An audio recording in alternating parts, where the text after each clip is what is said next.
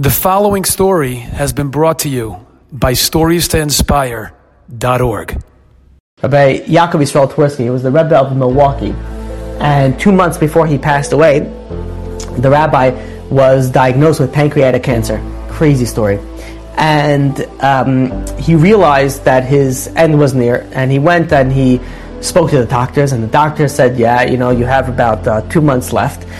And he went and he called his his son, uh, which is a who was a rabbi and also a doctor, a medical doctor. He went to medical school, and he goes and he speaks over with his son his condition, and he says, you know, the, the rabbi says, you know, says the father goes and says, you know, the, the doctors want to give me chemotherapy, and from all my research, from all my asking around, I, I, I see it's not going to work. And he goes to his son and says, is it going to work chemotherapy, or is it what I suspect that it's not going to help? And the son, having a very hard time having this conversation with his father, he nodded in his agreement and he says, you know, based on his medical knowledge, the you know his father already suffered irreversible damage and there was the, the chemo was not going to work. So the father goes to his son, the doctor, and he says, you know, if I take chemo, I'm going to suffer terribly from it, right? And Rabbi Twersky nodded again. Yeah, it's a very painful, you know, uh, you know, therapeutic, uh, you know, way to go about doing things. Chemotherapy is not easy. It's very, very painful, very difficult. So the rabbi, the father goes. He says, "You know what?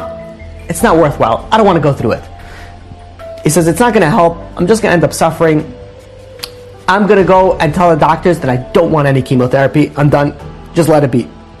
Now very painful for a son to confirm, you know, his father's analysis, but he had to agree with him. His father was right. That was the right move.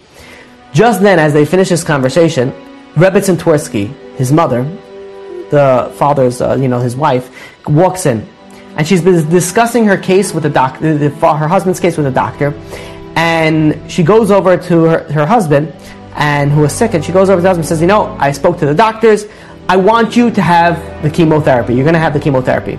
And the, the patient, the, you know, the father, he goes and he nods to his wife and he says, okay, yeah, let's do chemotherapy. I, I, we should do chemotherapy. So the wife leaves the room and all of a sudden the son was sitting there the whole time. The, you know, the father just finished having this conversation with his son, deciding that he's not going to do chemotherapy. His wife walks in the room and says, You're going to do chemotherapy. That's what we decided. And he's like, Yeah, I agree. We should do chemotherapy. And the wife walks out the door. So the father, the son goes over to his father and says, You know, you know, Tati, you know, father, why, why didn't you tell mother what we discussed? I thought you wanted not to take it. And the Rabbi Twersky, the father, listen on how a person thinks even though he's going through much so much suffering. He was on his deathbed. He's on two months left to live and he goes over to his son and he says, You know, I, we both know, I know, you know, that if we go through chemotherapy, it's not going to work. But what's going to happen if I don't go through chemo? If I don't do the therapy, your mother will not forgive herself. She would always say, you know what, you will suffer so much guilt. You say, oh, if only, if only I made him do chemotherapy, he would have been alive here today. And he says, I don't want her to suffer for that guilt. I rather go through the pain and suffering of chemotherapy that my wife should not have that suffering, that pain, that guilt that she will have to say, maybe I could have done something to keep my precious husband alive. So yes, we have to do our shidduch. By the way, look at the amazing, look how, how look at, look at a marriage of what you think for somebody else. You think for somebody else and you don't think about yourself. We have to do our hishtadlut. We have to go to the doctors when we're sick. And we have to go and focus on the spiritual aspect of why we're sick. But sometimes, just sometimes, we have to put in another equation about what about the other people?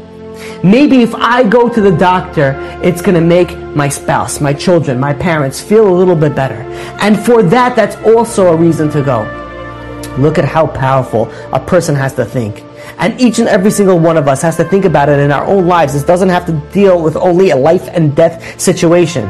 How many things can we do that maybe if we switch it, maybe we can make it easier or just a little bit better for our spouse, our children, our partners, our students, our anybody in any interaction that we have? There is so much that we can do